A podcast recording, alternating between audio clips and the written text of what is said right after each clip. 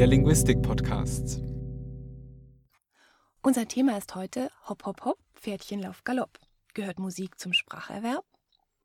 Als Gast zu diesem Thema haben wir uns Stefanie Stadler-Elme vom Psychologischen Institut der Universität Zürich eingeladen. Unter Mikrofon ist für sie Juliane Schröter. Wir werfen heute einen Blick über den linguistischen Tellerrand hinaus, und zwar hinüber in die Entwicklungspsychologie. Frau Stadler-Elmer, Sie forschen zu Musik und zu kindlicher Entwicklung. Und Sie behaupten, dass das Ganze auch noch etwas mit Sprache zu tun hat. Was denn, wenn ich fragen darf? Musik und Sprache haben sehr, sehr viel miteinander zu tun, weil beide, sagen wir, Systeme fangen schon ganz früh im Leben von uns Menschen an, nämlich mit der Stimme. Und mit der Stimme können wir schon ganz früh anfangen zu sprechen und zu singen. Und das machen alle Menschen so seit ewigen Zeiten. Und das zeichnet uns Menschen auch aus und unterscheidet uns von Tieren, die keine so komplexe zwei Systeme haben wie Sprache und Musik.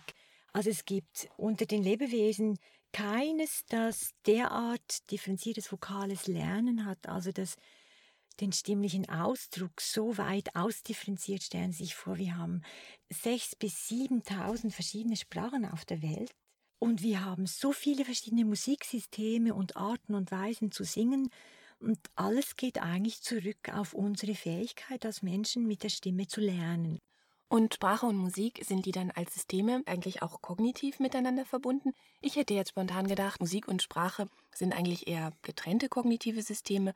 Zum Beispiel hat man ja schon von Menschen gehört, die aufgrund einer Sprachstörung eigentlich keine verständlichen Äußerungen mehr produzieren mitunter aber sehr wohl vollständige Liedtexte samt Melodie singen.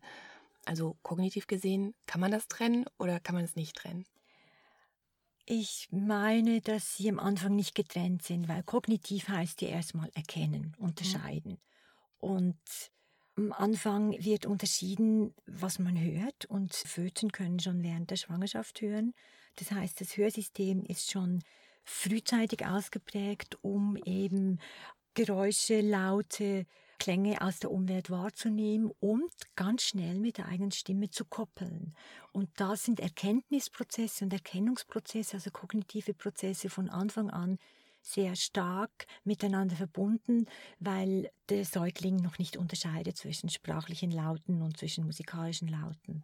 Mhm. Am Anfang sind es, sind es, ist es ein gemeinsames kognitives System und dann trennt es sich und differenziert sich aus. Mhm. Jetzt hatten Sie gerade schon die kindliche Entwicklung mehrfach angesprochen. Wie ist es denn bei der kindlichen Entwicklung? Ist es da eigentlich immer so, dass ein Kind sprachlich genauso weit entwickelt ist wie musikalisch oder dass es zumindest irgendwie eine Korrelation gibt? Oder kann es auch sein, dass ein Kind sprachlich sehr, sehr weit entwickelt ist und musikalisch gar nicht, beziehungsweise umgekehrt musikalisch sehr weit entwickelt ist und sprachlich noch sehr wenig weit entwickelt ist? Ja, um diese Frage zu beantworten, gehen wir doch zurück zu den frühen Anfängen. Säuglinge nehmen, gesprochen nehmen sie musikalisch wahr. Sie hören, wo gibt es Phrasenenden, Phrasenanfang, wo gibt es Wiederholungen, wo gibt es Akzente, wo gibt es Melodiestrukturen, wo geht es rauf und runter, wo sind Kontraste.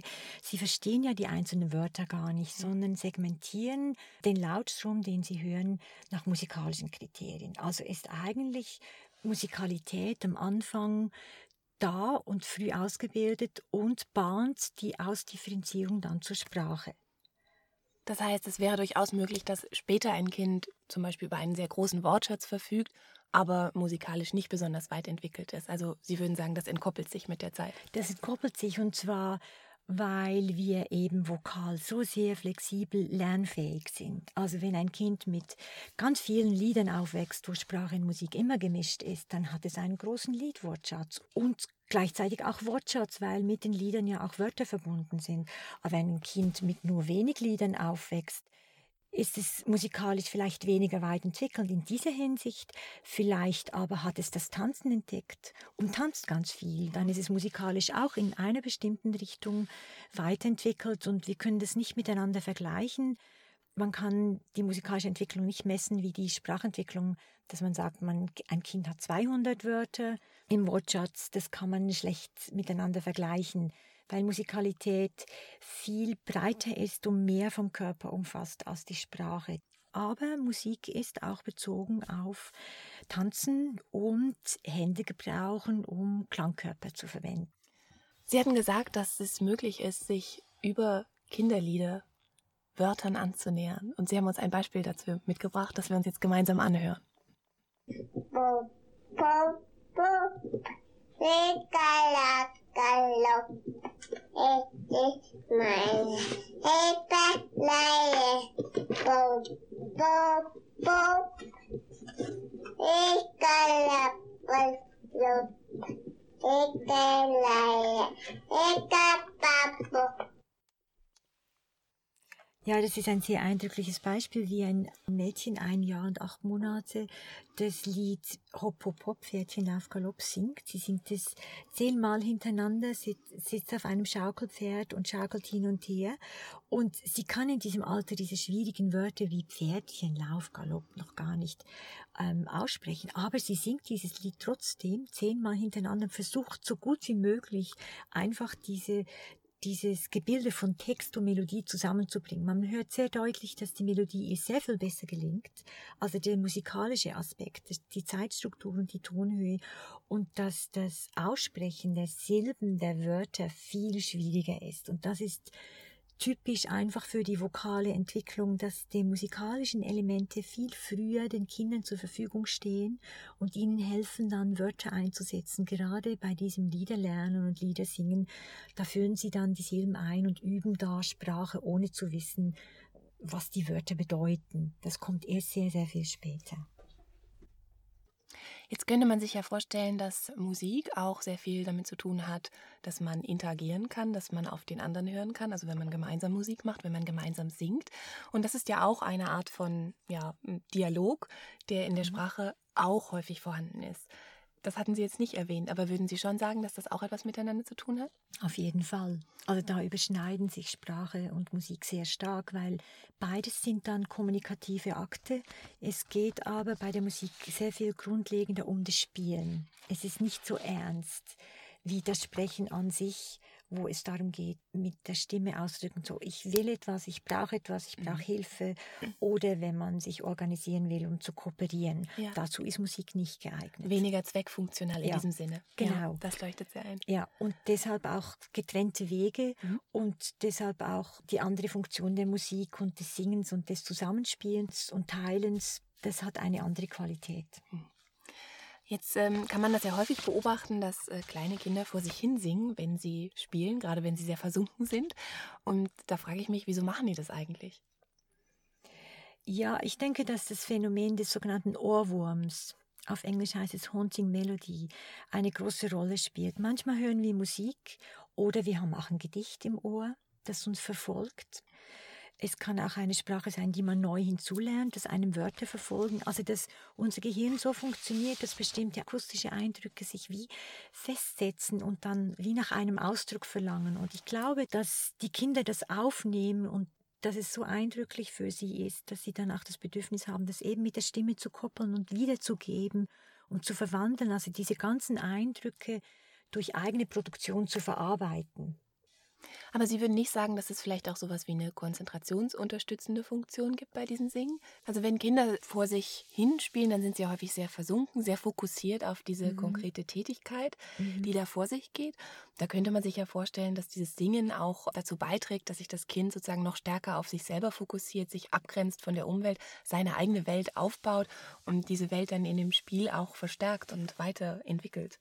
Ja, das, das kann man sehr gut auch so sehen. Dann sind diese Eindrücke, die von innen her so leicht zum Ausdruck gebracht werden, gehören dann einfach zu dieser konstruierten mhm. Welt, in der das Kind lebt. Mhm. Gibt es denn da eigentlich kulturvergleichende Untersuchungen auch? In der Welt der Erwachsenen ist Musik ja von Kultur zu Kultur unglaublich unterschiedlich. Bei den Kindern, wenn die vor sich hin singen, ist das irgendwie vergleichbar oder sind da die Differenzen sehr groß? Die Funktionen sind vergleichbar, mhm. weil, wie schon gesagt, eben das spontane Singen, der, der Drang auch vokal zu lernen, also der Drang, alles, was man hört, mitzumachen und Teil zu sein von der so menschlichen Umgebung, in der man lebt, zeigt sich vokal sehr stark durch die Anpassungsbereitschaft. In den Strukturen unterscheidet sich das natürlich, weil die Sprachen sich schon unterscheiden dadurch, dass sie andere Sprechrhythmen haben. Jede Sprache hat ihren eigenen Sprechrhythmus und der bestimmt sehr stark auch die musikalischen Strukturen. Also je nach Sprache sind die melodischen Strukturen eben der Sprache untergeordnet. Jetzt hatten wir viel gesprochen über Musik und den Zusammenhang mit Sprache ganz allgemein. Wir waren dann weitergegangen zum kindlichen Musik- und Spracherwerb. Und jetzt drängt sich natürlich die Frage auf, was müssen denn Eltern beachten, wenn sie einerseits die sprachliche Entwicklung ihrer Kinder fördern möchten oder andererseits ihre musikalische Entwicklung fördern möchten? Was Eltern am besten machen können, ist die Kinderlieder ausgraben, die sie selber gerne hatten. Oder überhaupt die Musik, die sie selber gerne machen, dass sie das vermehrt machen, wenn die Kinder auch herum sind und Spaß dran haben und eben möglichst viele Kinderlieder mit den Kindern singen, aber mit Spaß. Also es darf kein so jetzt muss und mhm. unbedingt das auch noch und das nächste, sondern das soll wie zum Alltag gehören, weil das war früher schon so und das ist eine natürliche Art, Kultur weiter zu tradieren. Das nicht gekünstelte, einfach die eigene kulturelle Praxis leben und mit den Kindern teilen und sie einführen. Mhm. Und das sind Kinderlieder bestens geeignet, weil die sind zwar als einfach verschrien, aber sie sind sehr komplex, weil Sprache immer mit Musik zusammengemischt ist. Mhm. Und gibt es noch andere Möglichkeiten? Also man kann ja nicht nur Kinderlieder singen, sondern man kann Kinder ja auch auf eine ganz andere Art und Weise noch an die Musik heranführen. Also indem man mit ihnen zusammen Musik hört, indem man vielleicht ihnen auch schon Instrumente gibt, mit denen sie anfangen können, selbst Musik zu machen. Würden Sie sagen, das kann auch zur Sprachförderung beitragen? Frühe musikalische Tätigkeiten können helfen, die Sprache zu fördern. Viele Kinder haben einen leichteren Zugang über die musikalischen Aspekte, auch später noch.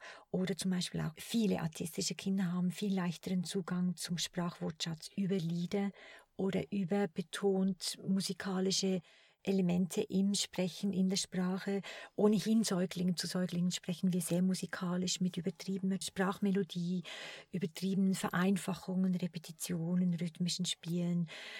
Die musikalischen Aspekte von der Sprache sind ganz schlecht zu trennen von, von der Sprache an sich. Das ist ein Theoriegebilde.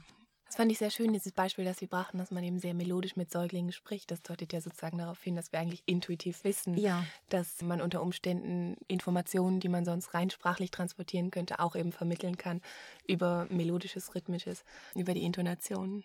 Und Eltern spüren häufig intuitiv, dass jetzt ein Schlaflied angemessen wäre oder dass es ablenkt und dass es eine Hilfe sein kann, die Emotionen zu regulieren von einem selbst wie auch von den Kindern. Also Intuition spielt eine sehr große mhm. Rolle. Also man könnte über die musikalische Förderung die sprachliche Entwicklung stärken. Geht das Umgekehrte denn auch, dass man mit Kindern zum Beispiel sehr viele Texte liest und dass das Effekte haben kann auf die musikalische Entwicklung? Das ist eine schwierige Frage. Ich glaube, dass die Sprache sehr stark spezialisiert ist und die Musik ein viel größeres Feld ist, so dass ich denke, dass es umgekehrt weniger der Fall ist, als mhm. vielmehr, dass musikalische Aktivitäten die Sprache fördern können, als umgekehrt. Mhm. Weil nach meiner These das Musikalische zuerst da ist und eigentlich die, das Sprachliche erleichtert anzubahnen. Von daher ist der Weg umgekehrt eigentlich nicht so mhm. leicht möglich. Mhm.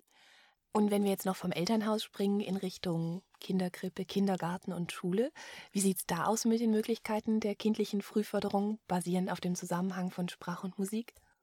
Ich denke, intuitiv passiert sehr viel Gutes schon immer. Wie schon gesagt, das intuitiv ältere Generationen bereit sind, Kinder einzuführen in die bestehende Tradition, die bestehende Kultur. Aber wenn es um Konzepte geht der frühen Bildung, da muss ich sagen, habe ich im deutschsprachigen Raum sehr stark vermisst, dass Musik explizit immer wieder deutlich genannt wird oder auch in der Ausbildung der Erzieherin oder in der Gestaltung des Alltags, dass man darauf achtet, dass Musik einen wichtigen Stellenwert hat für Kinder, weil die das von sich aus wünschen und weil sie sehr lernbereit sind.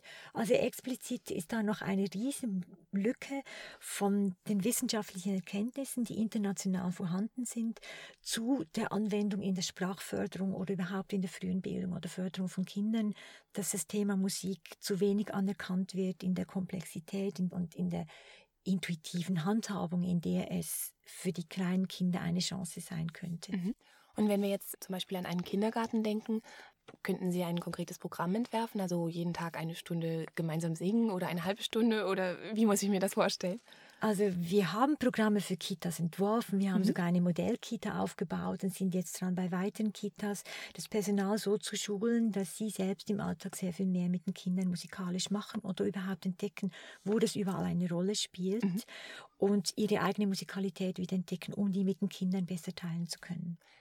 Zum Beispiel, dass das gesamte Kita-Personal sich auf ein Liederrepertoire einigt, das untereinander teilt, das auch lernt und miteinander im Alltag praktiziert. Das muss nicht viel sein, aber dass, dass klar ist, alle können diese Lieder und es kommen neue hinzu und es kommen neue Tänze und Spiellieder dazu, dass man die untereinander teilt und explizit darauf achtet, dass alle mitmachen und diese Kultur miteinander teilen. Also mhm. wir bauen gezielt eine Musikkultur auf, die von der Institution selber kommt, also von den Erzieherinnen und Erzieher selber kommt so dass wir nicht von außen sagen, so diese Lieder müsst ihr singen oder das müsst ihr tun, sondern wir schauen, was ist vorhanden und wie mhm. können wir das verstärken, was schon vorhanden ist. Mhm.